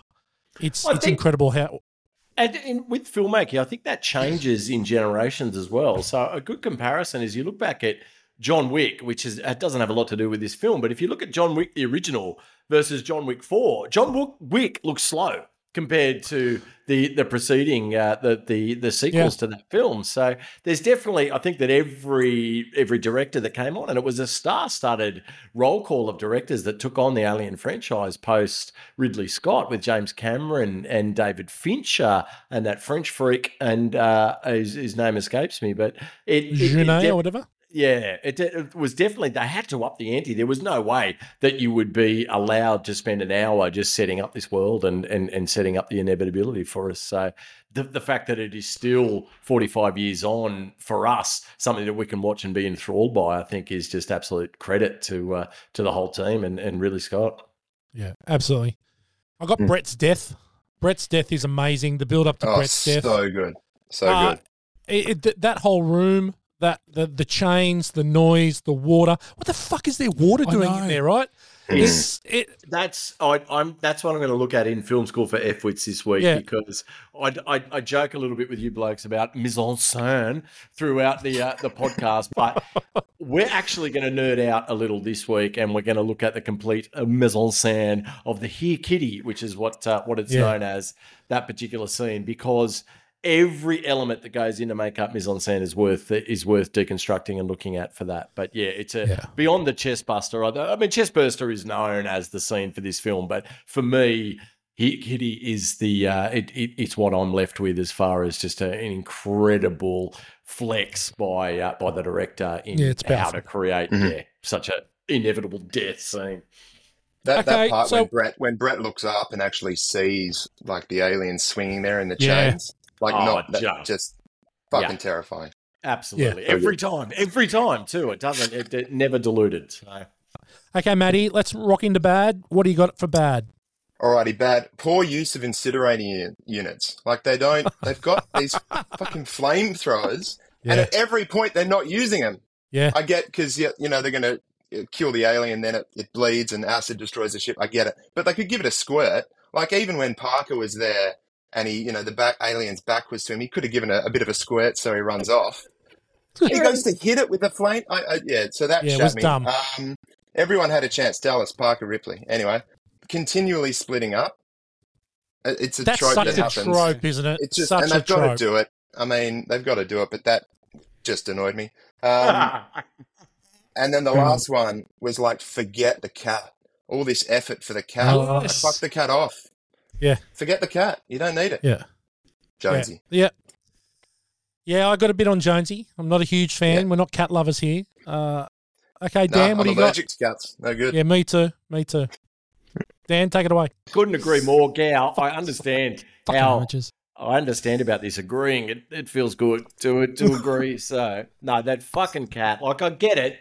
It's meant to humanize Ripley, like so she is the direct contrast to the alien who is solely interested in its own uh, it- it- its own well being and, and wanting to lay eggs or fuck the mouths of uh, of all the hosts that are there. So I think that's the technical. I think that's the technical term. But yeah, that cat. Every single person seen this movie is like, who on earth would go back and get that cat? But I, I get why they did it as a, a screenwriting device and and what we're hmm. meant to glean from that as far as who Ripley is. But yeah, fuck that. I fucking hate cats. Yeah, nice, nice. Yeah. Okay. G Man. I had that. No one really seemed too cut up by any of the deaths on the on the ship, especially when Kane died. Oh well. at the start. They, they were kind of like, oh yeah, and they all just sat around. Let's just shoot him out the airlock. Like, did anyone got anything to say? And no one said anything. And then they just shot him out the back. And they said they, there could have been. Notes said They could have been a game over, man, game over. like, but there was nobody. There was nobody that got hysterical. There was Well, nobody that- got. no, Veronica Cartwright gets hysterical. Yes, Yeah, I'll she lost her it too, for a 'cause bit. Yeah. She's a pain in the ass. She's a pain. That was the next bad. She's a bit of a pain in the ass, but they did want her to be that because they was she was supposed to uh, symbolize the audience's you know fears and, and worries about all of that, and she didn't Well- want to play that part like that. But they that's what they wanted to do because they said you're you're encapsulating all of that for the audience, right? If anyone views me in that way, can you give me a swift slap across the fucking face, please? But even like um, just all of the deaths, no one really seemed too worried. Like someone would go and they just go, oh, righto. Yeah, well, they were scared shitless. It was it was fight or flight, right? So it was better than you than me. The other thing I had was um, how quickly does an alien grow? I've got exactly that. Mm. Exactly Because that. it's a baby when it does the it's first four hours. facehugger. It's And four yeah, yeah, hours. and then the next thing you know, it's fully grown. And and not even that. That the uh the, the the skin they pick up that he picks up is small. Yeah. You know what I mean? Like it's it's it's like he's just shed its first skin. Uh, yeah, very quick. super quick. So I was And it hasn't eaten what- what's the anything. timeline, yeah. What is the timeline on this? Um, the other thing I was I got was um, when when Dallas was was going hunting for it. This thing moves really silently for a big beast. Like the, when it's coming towards him quickly, there's no sound at all. I mean, when they were in there trying to grab the gear, when um, when they were clunking, they were clunking around and throwing Yeah. oxygen tanks around. There was heaps of noise. That thing made no noise whatsoever. Mm. Yeah, it's it's a silent killer. Very silent. Okay. I reckon Jonesy's in on it. Jonesy and the alien are partners, right? It wasn't Ash. It's Jonesy. Jonesy's an android as well. I was going to say Jonesy could be an android. Because Jonesy was like, he was mocking them to come get him to drag him in to, to be. He was in on it for sure. And when Ripley, th- the best part of the movie is when Ripley throws the cage that it's that Jonesy's in. I'm thinking, yeah, fuck you, Jonesy. I hope you head butted the side, right? Jonesy is definitely in on it. Uh, okay, smoking in enclosed spaces and at dinner tables, awful. And you, you're a you, you you know, you got something you got a lot to do with pubs, Matty. You, you know you're not allowed to smoke inside anymore. Not allowed to smoke anywhere near food. Let alone on a thousand ton uh, hauling gas uh, refinery, Yes, trying to recycle Yeah. air and breathe. Yeah. mate. How many cigarettes did they smoke? Yeah. Matty, what's Oh your my god, what's what's your position on Mad Men, the TV series? Love it. fucking. Love it. Oh, you, we we may have found my brother from another mother. It's it's funny because I'm revisiting it for about the tenth time at the moment, and the smoking is what blows me away. The mothers smoking in front of the kids, and the uh, all of them smoking in the boardroom, All Yeah, doing no, it. Yeah. Absolutely. So I, I work. We all worked in pubs when we were tackers, and the fact that I had to clean ashtrays as a non-smoker to get my Mm. way through Oh, university foul. is pretty fucking foul. So. Okay, Kane's jumpsuit is shocking. He the little crochet bit in the front, like it's just how his old fella doesn't pop out of anything that he wears is the most amazing thing in the whole movie. How does anyone read the motion trackers? Yeah. Now, it's a square with different squares on it, and there's dots everywhere, and she's going, It's right behind you. She she just knew it was coming towards him at a rate of knots silently. No, but then she's then yeah, then she's like, no, it's behind or the other It's way. behind you. And she's supposed to Yeah. know that. Yeah. Yeah, and like and and yeah, fucking hell. then we mentioned about the alien getting onto the shuttle. How does the alien alien know to go and hide on the shuttle? It, it's it's been stalking everyone before that, but then it knows that it's got to go and hide on the shuttle where Ripley's Well, going no, to go I- away. I, I think no, I disagree there. I think that's that's in the, the, the tone of the film. This thing just wants to survive. That's its mm-hmm. own sole focus, and that that's why they contrasted with Ripley saving fucking cats because they're mm. completely polar opposites. So no, I, I, I disagree a bit with that. I can understand where it was coming from. As yeah, as Mother's destroying the ship, there's gas and things flying everywhere. The only place that doesn't have anything crazy going on is the shuttle. yeah, So it's gone into the shuttle. hey, hey, I hey, think that's hey, Dan hey, and the new Matt hey, delivering you a hey, cue. hey, WA, hey, WA, you're on a short fucking leash, mate. Right? Yes, sir. I got one last one, and it's to do with the shuttle again. Why does she turn her back on the alien in the shuttle? So when it is coming out and it's hmm. coming towards her, she turns her back to the alien. Why? I, How I does she know? This. I can Oh, answer okay. this. please, No. Daniel, go for it. No, when Gow and I on our travels, Oh, we uh, yeah, fuck, we jeez, were- we had some travels, Morgs, didn't we? I mean, it was we we saw the world together, and it was quite incredible. And it, it kind of, I mean, it's it's forged our bond for our Yeah. entire lives. So at one particular time, we were both living and working at Apex Mountain in in Canada, Shit. and we were We've never heard about this. yeah, we were we were in the ski industry, and uh, we you know professional snow sports professionals. But uh, as a side hustle, we uh, we both did we both work in the bar, Gal? Or was it just me Yeah. that worked in the bar? No, I think because you did as well. Yeah, but No, we, I was the doorman. I was the doorman, remember? You worked Yeah, in the bar, yeah. No, no, no. But so I'd, as far as turning your back and thinking that you're hidden. So at Yes, one stage, we were we were Oh, We the were greatest. We were flogging food out of the kitchen and uh, running it out the back to scurry back to our accommodation at the Gun Barrel Saloon. But I sensed that there was a presence that was about to spring me stealing this food. And instead of keeping an eye on it uh, in order to hide, I did exactly what Ripley did. And I turned my head and stuck my head underneath a bench and basically thought invisible ostrich. Yeah. He, he, full, he stuck his head down into the ground and went, hopefully they won't see me. And uh, so, so- Mind you, So so was what- about 15 schooners. So hang on a minute. so what you're telling me is that Ripley turned her back on the alien because she's a fuckwit. That's that's Yeah, pretty I much. think if you if you pause play here, you can see exactly. No, Right. it was it was what any sane, sensible fifteen schooners deep person would do at that time All right. to turn themselves invisible. So, Okay. geez, they were good times, Gow. I'll tell you what- Amazing. tell you what, there was a few high hijinks after that that night too, Yeah. for another time. Anyway, Matty, uh, uh, over there in uh, WA, uh, what do you got for ugly? You got anything? Okay, so ugly. I had a couple. Already had this. You mentioned the smoking. That's yes, terrible. nice. Yes. Um, loved it and hated it. Um, Ash's reboot. So the the fake uh, the fake head that they made for Ash, uh, the synthetic, the way they kind of did it actually shrank the head, and then it wouldn't Yep. sit properly. So the cutting of the the fake to the real head was shit. And every It's time pretty I watched abrupt, it, isn't it? Yeah. Do you think But- that's that's we're looking at that with 2023 cinema eyes? Like I think in 1979 you're not picking up on that cut, but I, I totally agree. I saw it this week when It's jarring. I uh, yeah, and it is jarring. But I think at the time on the big screen you're probably not thinking, oh geez, they fucked that up. probably not, probably not. But every time I watch it, my overs. What were your overs and unders? Oh, Mine was- 100, 100. Easy. So every time I see that, I'm like, oh, jeez, just fix that Yeah. up. It's jarring. Um, Set up. Just cut to something else. And anyway, um, Wait, sorry, yeah, Matt. I- Before those- you before you go on, we've spoken about aliens a lot, and we drop aliens calls. Where do you sit on aliens versus alien? I I'm all over the shop, but at the at the moment right now, Aliens is is slightly Yeah. above for me. I Yes. understand that. That- We that's just- where we got to. Yeah, That's what we got to, yeah. Matty. My my overs on that would be huge, probably more Yeah. than Alien as well. Yeah, so yeah, yeah. Watchable. Good fucking Definitely. call so far. Don't Okay, mind so- you guys. There you go. So, Mm. so that's Yeah. that's the ugly uh, for Matty. What about you, Dan? What do you got? Anything for ugly? No, I had absolutely had nothing for ugly. No, I, I, I. Whilst I am an agreeer like Gal, I don't have anything for ugly at this time. Uh, G-man, ugly. I agree that I have nothing for ugly. okay. okay. I've got I've got one thing for ugly. So Ash is an android, super smart robot, choking with a magazine what is the go with that? I've never understood the choking with the magazine. I know it looks great. Don't get me wrong, it looks great. Just choker.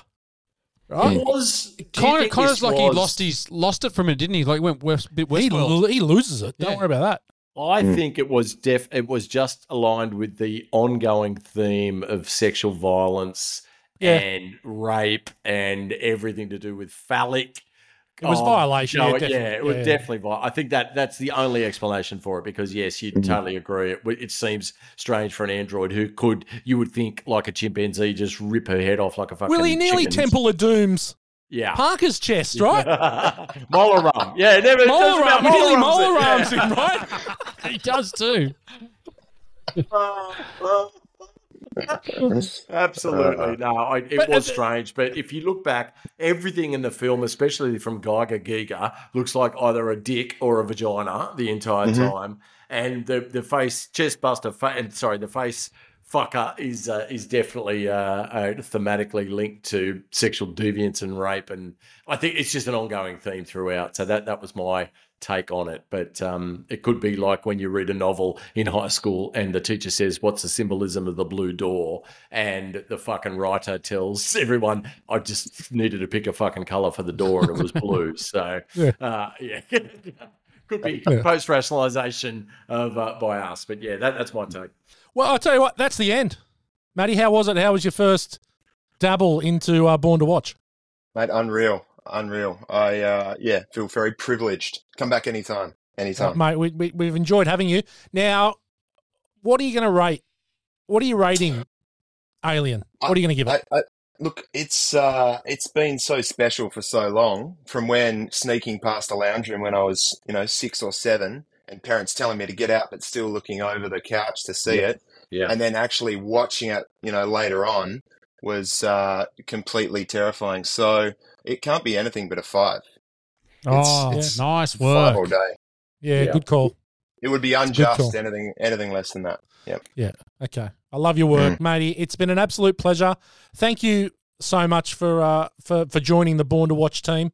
Uh, not only here tonight, but just uh, following us the whole time and being such a great supporter of the podcast and and uh, making your, your your snide comments about Gow and Dan on on you know, just between you and I on, on on the social media, which is great. Oh yeah, what did I piss you off Can't about the help other myself. week? Mate, the two point five on Iron Man. Oh, Jesus. what a- that's what it What a was. fuckwit. Yeah. That was sick, yeah. That was sick. I was with you. on that Yeah, one. I knew That that. was sick. oh, oh, Matty, And- you've you've classed the joint up, mate. Thank you for uh, for turning up tonight. I feel like I've got a kindred spirit over there in the west. So when uh, when if we probably should start our own pod without these two shit cunts. So Yeah, uh, maybe Yeah, we can talk about that offline. Hey, hey, Morgs, maybe we need some we need some travels over to the WA. Oh, that's it. Well, Rekindle I've- the I've- travels. I've done a bit of good work over there, but yes, G, you and I should probably do our 25th anniversary tour and uh, and start off in Perth. So Yeah, the pubs, the pubs are waiting. You do a podcast Excellent. from one of the pubs. Yeah, Excellent. we'd love that. We'd love that. No, okay, thanks matey, very thanks much, so much guys. for your time, bud. Uh, appreciate it, and uh, we'll speak to you again soon. Thanks, Matty. Thank you so much. See you guys. Bye. That was that was pretty successful. Good. yeah, we could talk shit about him when he's not here. Jeez, I tell you, you, you give a guy a little bit of fucking rope. That was a disappointment. Mate, Fucking hell. I thought he'd be way better than that. jab He it looked- on. He looked like the, the cover art for the Descendents album, like fucking those. Who- what were those who- fucking glasses? Oh, Uh, I'm sorry. Look, that's my fault. That's my fault. Oh shit. Okay. Yeah. Anyway, so that was it for good, the bad, the ugly, and now we're going to move into Dan's quickfire.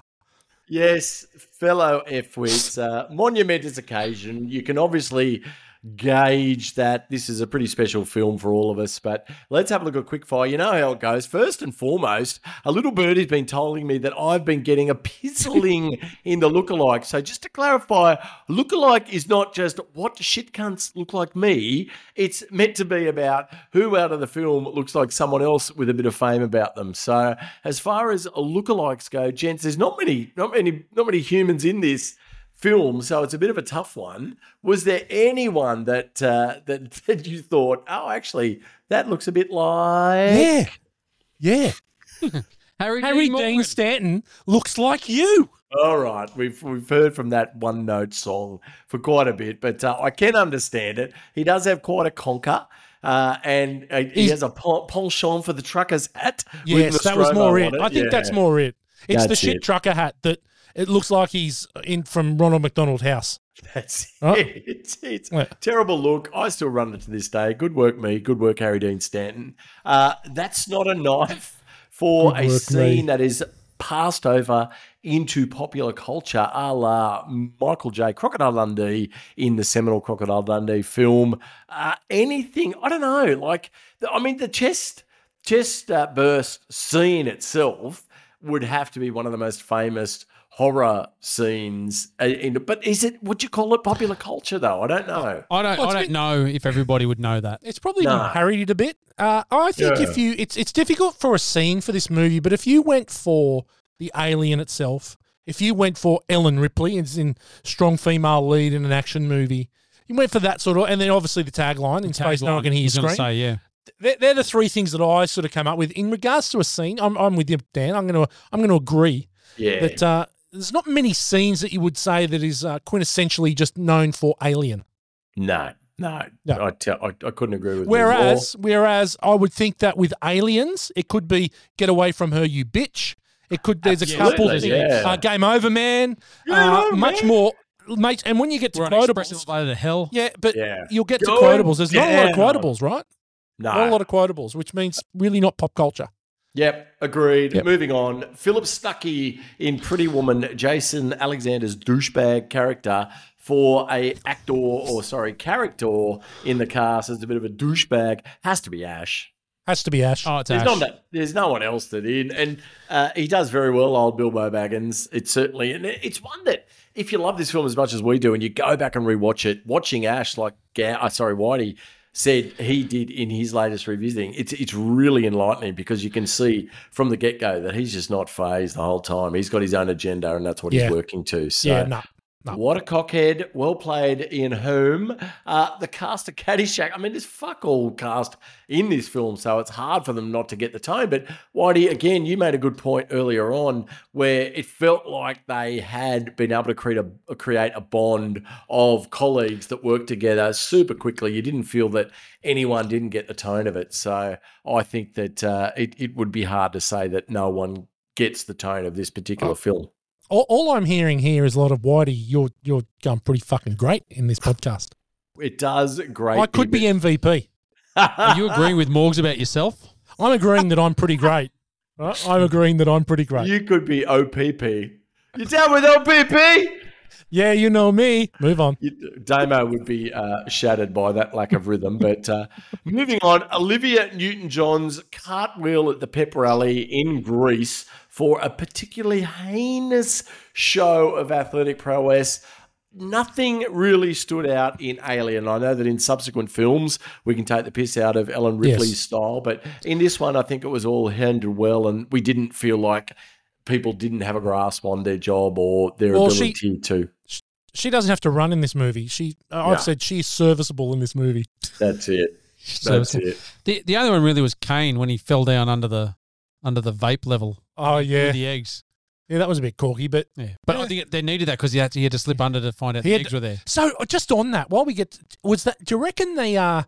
Because I said there's like a fine mist and there's like a laser, and that, that it broke and it made sounds. Do you reckon that the sound alerted the eggs that there was prey?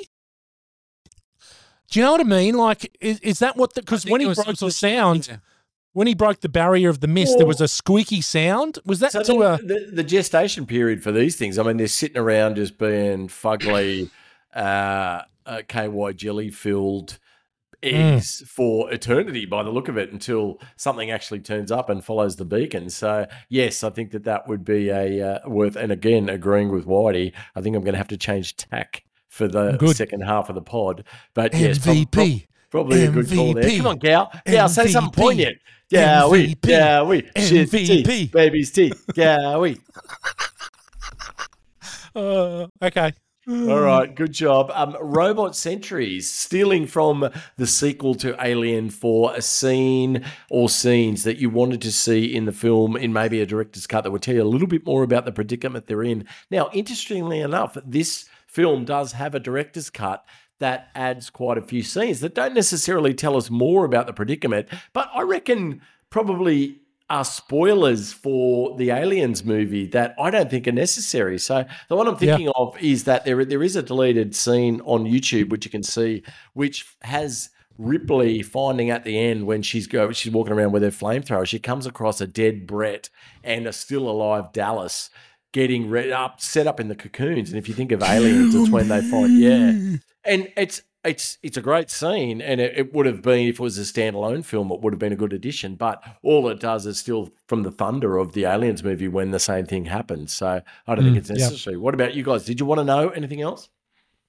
I, I've got here. I don't think a DC is required here. I don't think a director's cut's necessary. Funnily enough, Dan, the the Plex version of of this movie has the Dallas scene in it. Ah, interesting. Okay, Ah, I watched, didn't watch I the Plex. I watched it on Disney. So Yeah. yeah, I Yeah, so did I. So it has the Dallas scene in Ah. it. So and that's the only scene. okay. And the director's cut is the only scene. There's nothing else. I don't think there's anything you really need to add to this because it, it tells the whole story in, in that slow, suspenseful way. I think So you, don't really want to know. You, you really understand where you're at with it. Yeah, I think you don't want to know what happens to them. No, Nah, You don't wanna know. that. but that's don't part of the, know. but that's part of the I- I- mystique is that you don't I know. disagree with you completely,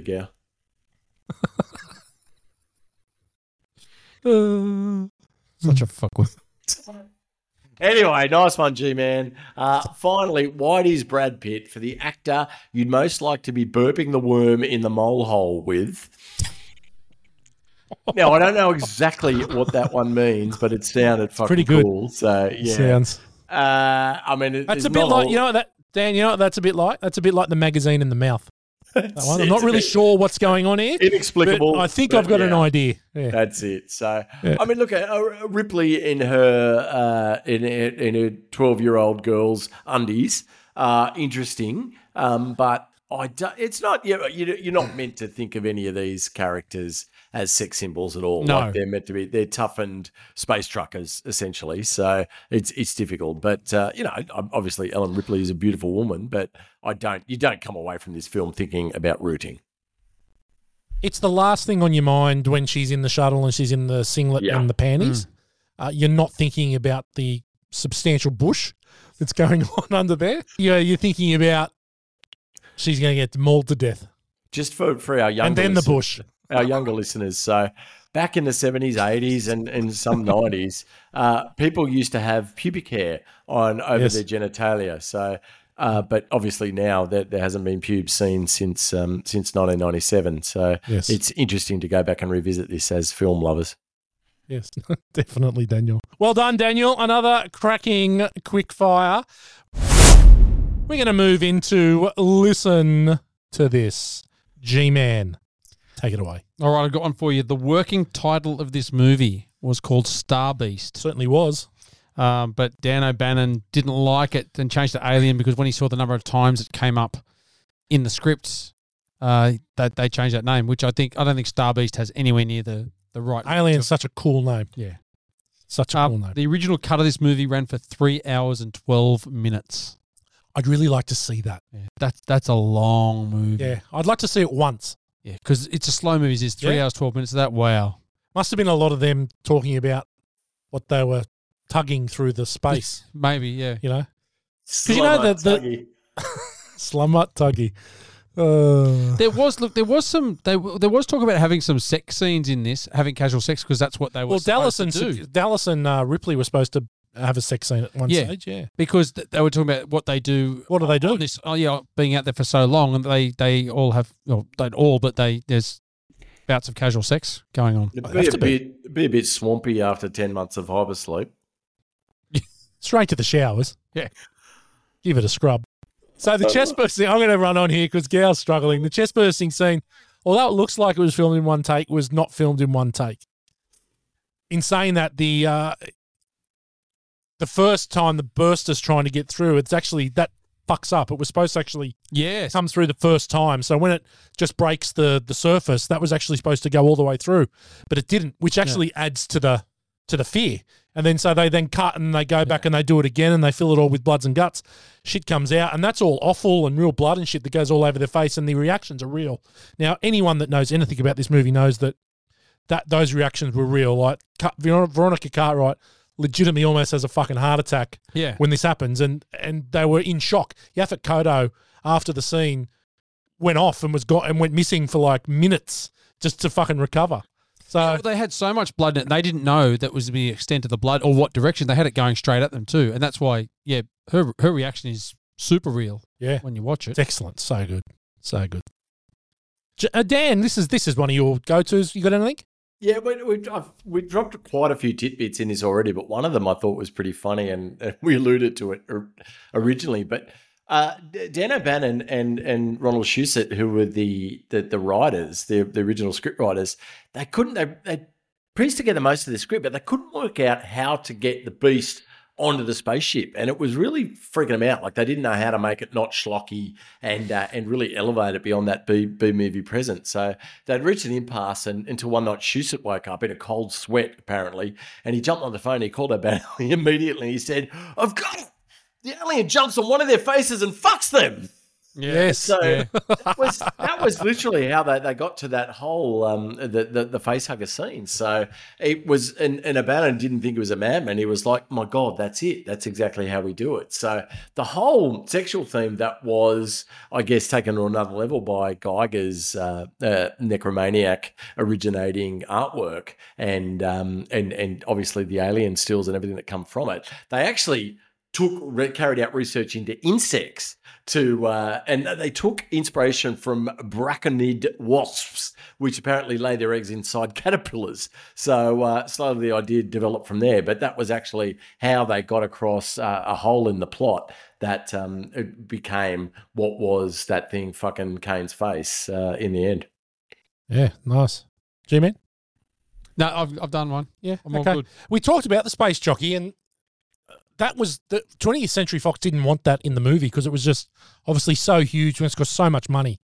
But Ron Cobb, who was the uh, who was the conceptual artist, actually drew that and was like, "No, you've got to keep this in. It's going to be the shot of the movie that's going to be remembered." And to be honest, it's such a powerful like part of the movie that scene. It's unforgettable. The space Well, jockey was- scene. Yeah. It's it's really interesting that for this film that there are actually four different sets of conceptual artists that they use in creating the uh, the art direction for the film. So uh, Giger, obviously, you can tell exactly when it's his input because you see the alien spaceship and you see the alien itself and everything that it looks in that dripping with really phallic and really sexualized. Uh, um, it, it obviously comes out as a Giger esque, but the the Nostromo was designed by another team, and then the the space jockey was designed by uh, a, another team again. So it was very unusual to have so many exceptional elite uh, art production and uh, art directors working on uh, the one film. Absolutely. Anyone get anything else? Nope. Okay, well done. Notable quotables. G Man, you got anything? I didn't have any quotables for this movie. There's not really many. I got a couple passages. Dan, you got anything? No, I'm with Gail. I di- there wasn't. I didn't feel that it was a film. I, I quite like the fact that it doesn't have a lot of quotes that are passed over that you would use. Like it, we aren't quoting Alien to each other at any time in our lives, whereas Aliens we haven't stopped quoting for the last thirty years. So Yes. I think that that's that's the distinction. Yeah, there's some long passages, but there's nothing that's a real quote that stands out that goes, that's that's iconic. Uh, I just love Parker. His uh, think we should discuss the bonus situation. I just love that Yeah. over and over. I loved. I loved the bit which sort of gives you an, an insight on where you get the. Uh, I guess when you think of aliens, is mother. I've turned the cooling unit back on. Mother. The ship will automatically self-destruct in Oh, T minus five minutes. Ripley, you bitch. It's just so she's got it in her. The other thing is is is the the bit that I really liked when uh, Ripley, Ash, any suggestions from you or mother? Ash, no, we're still collating. Yeah. Ripley, you're what? You're still collating? I find that hard to believe. What would you like me to do? Just what you've been doing, Ash. Nothing. Uh, She's she's quite wise as to what's going on. yeah. She's not a fan. No, she hates him, and you know, quite rightfully so. We're flying through them now.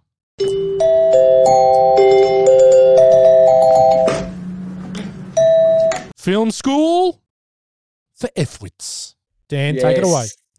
Fellow F-Wits, thank you. Uh, look, this week, you, you may have noticed that sometimes with Film School for F-Wits, it feels like I may have just done it in the 30 seconds before we get on air. But this week, I think we're going to nerd out a little because I think we should take a detailed look at the mise en scène of a, a scene that is huge to me and, and certainly it is something that I draw upon a lot when I'm both writing my own scripts and chatting to my fellow colleagues in the industry. But it's the Here Kitty scene. And uh, first of all, I mean, just uh, mise en scène mise en scène is a French term and it means essentially putting on stage. So what it what it means in film, it combines all the elements such as lighting, composition, art direction, costuming, makeup, and texture, and and it's almost everything that happens in front of the cap with the camera in a particular scene. So it's everything that a director chooses to include in a particular scene. So you can sound really cool at your next dinner party or grabbing a kebab after you've been on the piss and talk about the mise en scène of a particular scene. So I the the, the chest burster scene is the most famous film with within this uh, this incredible film bar none. But Here Kitty, which is the demise of Brett, is my favourite film. So we're going to go through that a bit. So what uh, basically, uh, I mean, as far as why it's worth revisiting, it's just a it's it's something that really showcases as much of what Ridley Scott shows us as much as what he hides hides from us. So he really is, it uses our imagination to make what is terrifying, and it's a really Hitchcock style of filmmaking. So we're often told as screenwriters to show, not tell, and I think this is an exact way to uh, to show that how that is transcribed into film by not the, the, the alien's only in the whole film for four minutes, so it's definitely the uh, our imagination that what really makes the scene terrifying. So the, the, there's many elements though that go into this mise en scène. So first of all, let's look at the set design and the location. So we talked a lot about the Nostromo, but if you think about other sci-fi films of the time, like Star Wars, like Buck Rogers in the 25th century, like the like other sci-fi films like Star Trek everything was a bit more tone, like uh, a, a, the style was a little bit more futuristic. It was a little bit more crisp. It was highlighting principle. It wasn't like truckers in space, and it wasn't industrial and gritty.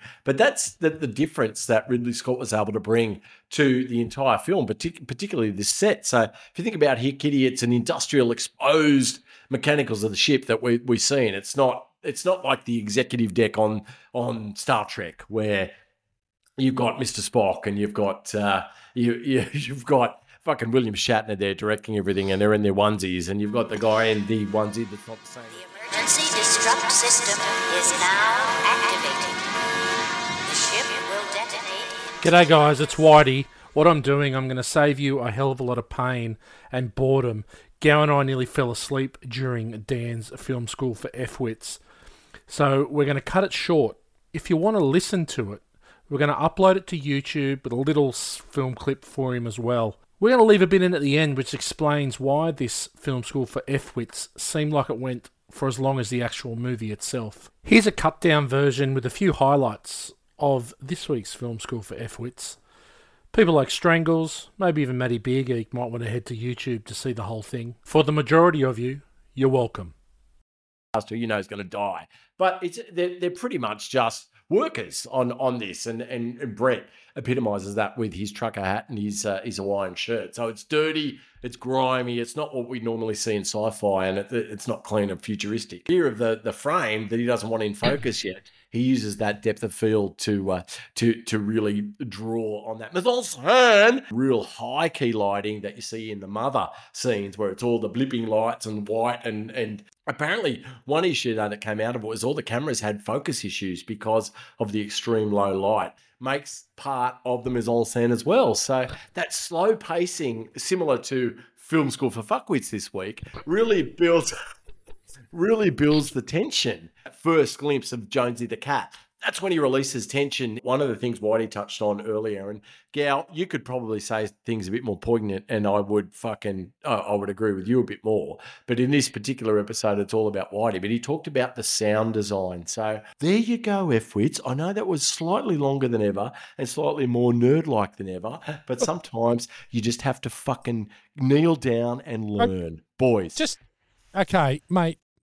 Congratulations! It's I love it when I see that you've put some effort into yeah, it's into not the going to happen very often. It's not going to happen. And this often. is, but what I've seen tonight is that you've put 69 episodes worth of effort into this film school for fuckwits, well, and you've and you've knocked it out of the park, right? I'm not. I'm not going to do. I'm not going to do a film school for fuckwits on Dirty Dancing. You fuckwits. So I just have to pick the right film in which to flex my chops. Now, Gal, I, Morgs. I just, I just thought it was awesome. You talked about the mise en scène, and you were able to to go from Alien and then morph it into the never-ending story as well. Like you Dan, now, just one last question before we move on. Uh, I know we've we've we've we've almost done their time limit on this segment, but correct me if I'm wrong.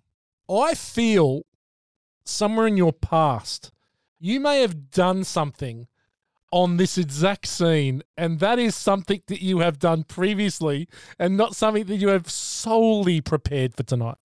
Well, it would be dis- disingenuous of me to not reveal that this was a high distinction in my mise en scène class at the University of Technology, Sydney, that Right. made up 100% of this particular segment. So, yes, finally, something that I learned at university has been proved useful, and it's probably the only time in my life. So, thank you. Well played, Daniel. It's about as long as your university stint too. Star of the show, G Man. I'm going to go with Sigourney Weaver here. I thought for a second movie, she just did really well in this role. She plays it really, really well. I think she just captures it. And, and the fact that we talked about earlier, the whole second half of the movie gets put onto her. Like she's got to carry that whole thing on her own. Everyone's gone. It's a really tough thing to do. And I think she does a really, really good job of it. Yep. And it sets up into Aliens 2, which is fantastic in as well. Absolutely. Uh, Daniel?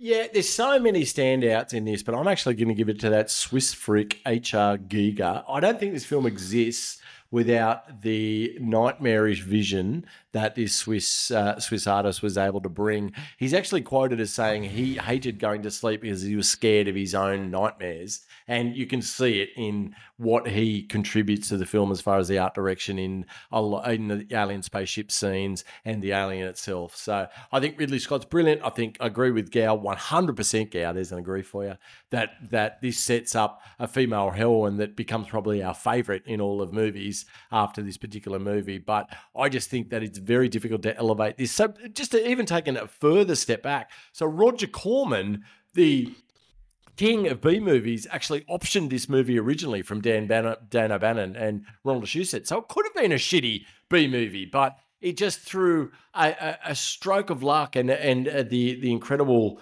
uh, bringing together of so many uh, below the line production elements and also a great cast. It was actually elevated beyond what would be a normal B movie 1950s schlock horror uh, film, and I think that H.R. Giger, whilst uh, whilst a, a part of that. I just think it's his his vision of the alien that is just so unique. That is what stays with you after this film.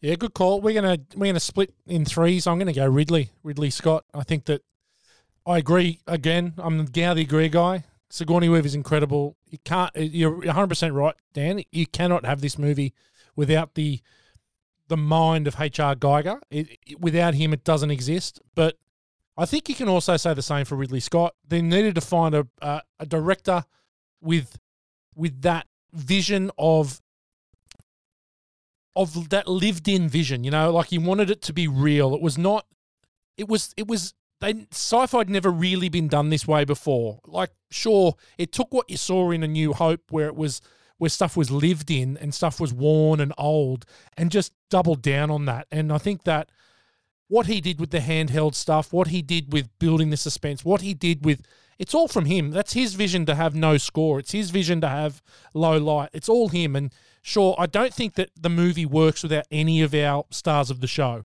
But for me, just Ridley Scott, for a second movie, to do this and just turn a whole genre upside down and create it's very it's it's hard to argue that this isn't the best movie that he's done Yeah. it's Yeah. it's it's hard to argue against that. Like he's made some incredible movies, and and movies again that have defined genres.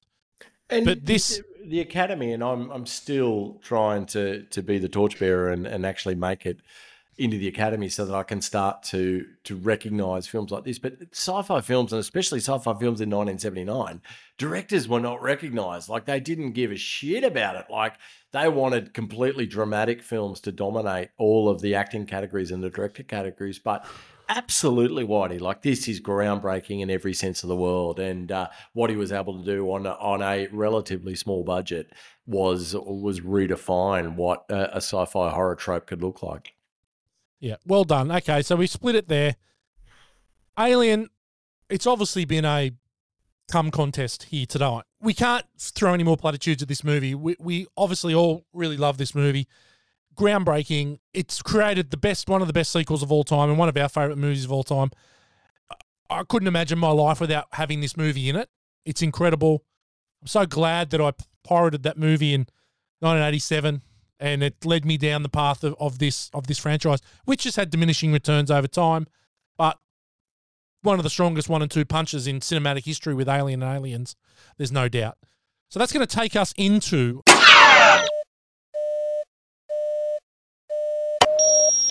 the rank bank. I've got a couple options here for you. As always, I'd, I'd like to get uh, some feedback. Uh, malfunctioning android science officers, snide complicit cats, chest bursters, fatal facials, annoying hysterical crew members, and expendable crews. Anyone got anything? Oh, I like Expendable Crews. What about you, G? Yeah, ex- I like that or, or chest bursters. But expendable crews, I'm good with. Oh, che- it's got to. It's really got to be chest bursters. I think mean, it's got to be yeah, chest bursters. Yeah, I that's think it's got to be chest bursters. That's the, the the pinnacle scene from this film. So do it. What we're going to do, we're going to throw uh, Matty's five in there. Right? We might as well. Yeah. So Yeah. we've we've thrown his five in there. So uh, I'm going to start with you up there on the land, Dan. How many chest bursters are you giving Alien? Yeah, Matty Beer Geek, he seems like a particularly sick cunt, and I agree with him. It's a five for me as well. It couldn't be anything else. This is an incredible film, and if you don't love it, fuck off and listen to something else. Okay, well done, G Man. Well, this is a great movie, Morgs, but it may have lost it for me a little bit in that, that last third. Just uh, just remember you drew first blood, Morgs.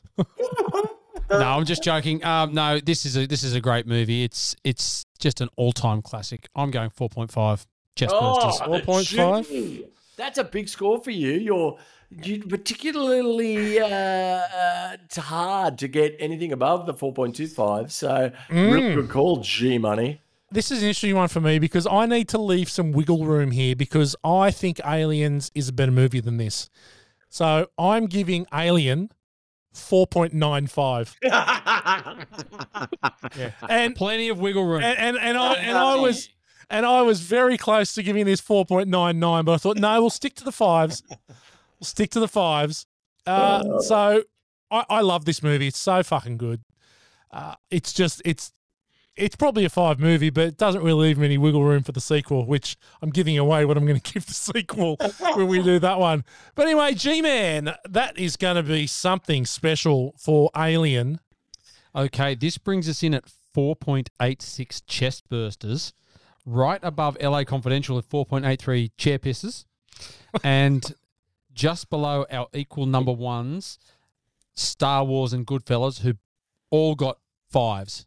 Nice. So they, they were Yeah. all five. So this is in third spot. Into Yeah. third spot goes Alien. Yeah, I so think that's a great, that's a Deserved. deserved spot. For it, I deserves to be there. Well, I tell you what, we've we haven't had a really good ranking movie in a while. Really, like that's that's high. That's high. Four point one seven, The Matrix. But other than that, we haven't been over four for many weeks. I'd, I'd also just like you to acknowledge my seamless work on the Mate, you were quick tonight. spreadsheet tonight. Yeah. I could see you were in there. Oh yeah, no, I got it, I got it ready early. Didn't have to spend three minutes going through. I could see you were in there. Gow, Dan, you don't listen to the podcast, but Gow is notoriously shit uh, at at the uh, at this, and normally we have to have a massive cut, and then we have to wait five minutes while Gow does this. But well done, G. Now, if you loved Alien, what are you going to love, uh, Dan? What do you got? This is so. This was a tough one. I, I went back through, and it, because it was so unique, I just went down the path of what other films kind of blew me away for being when I saw them the first time, thinking, "Fuck, that was different."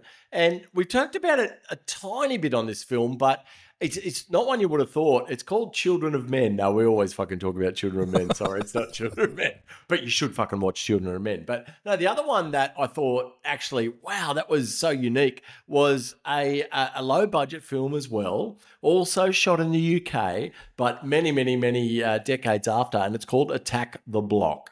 So Mm. it's uh, it was the first outing for John Boyega, who John Boyega. obviously, yeah, was in was in the most recent drivel of, of Star Wars reboots, but don't hold that against him. So this is um Edgar Wright, who you might know as a, uh, a has been a director in in a lot of great UK films over the years, but his writing partner Joe Cornish actually directs this, and it, it's built around a simple premise of what if aliens invaded the wrong part of the city. And what I really like about it is that I had no idea what it was going to be about when I when I first saw it, but the fact that the uh, the protagonists at the start you fucking cannot stand. They're just these London thugs who you think, how could I possibly have any interest in these kids? You want to see them get eaten by whatever the fuck is terrorizing this block, but they, they slowly take over and uh, and become who you root for in in the end. So definitely worth a revisit if you haven't seen it or I haven't seen it in a long time. Attack the Block, but not not thematically linked to Alien, but definitely uh, interesting films that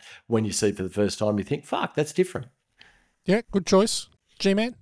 Look, we talked about it earlier, but the one that just strikes me is the thing. Now it's just so they're so similar. You know, aliens. One, one's obviously on, on the in the ice base. This one's in the spaceship. But the storylines, the tension, the way they build that up. Um, Seventy nine versus eighty two. Very very similar time frames of the movie as well. Yeah. Um, you know, the thing is such an outstanding film, uh, but it, it really is very similar in the in that setup and, and the way that, that both movies are portrayed. So yeah, that, that for me is the one. If you if you really like Alien, go and watch that. Yeah, good call, Gow. Very good call. Okay, I've got one. Not sure whether either of you would have seen this, but it's called Cloverfield Lane. Yes, Is I was that- actually going to say the that. first? Is that the first one or the second one? No, that's the se- it's the second one. It's and it's actually not even. It's sort of loosely. Yeah, it's Al- not, not, aligned it's not with it? really a sequel. Yeah, it was a No, it's not. But it rationalized sequel. Yeah, it stars it stars John Goodman and Mary Eliz- Elizabeth Winstead, who's Mrs. Ewan McGregor.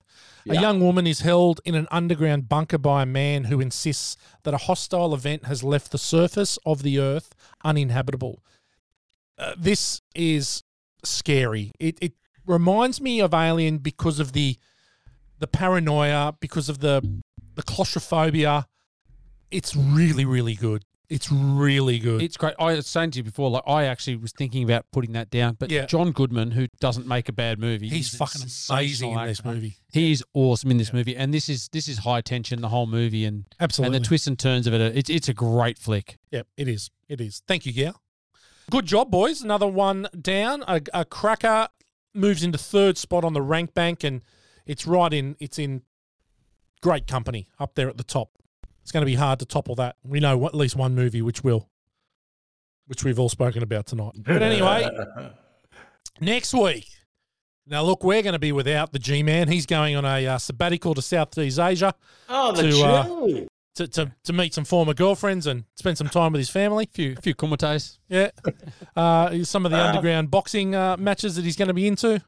Uh, Daniel will be having a, a week off because he's, uh, and I'll tell you what, he's earned it. Thank He's you. earned it this week. Yeah, he's so uh, he's many really put in this week.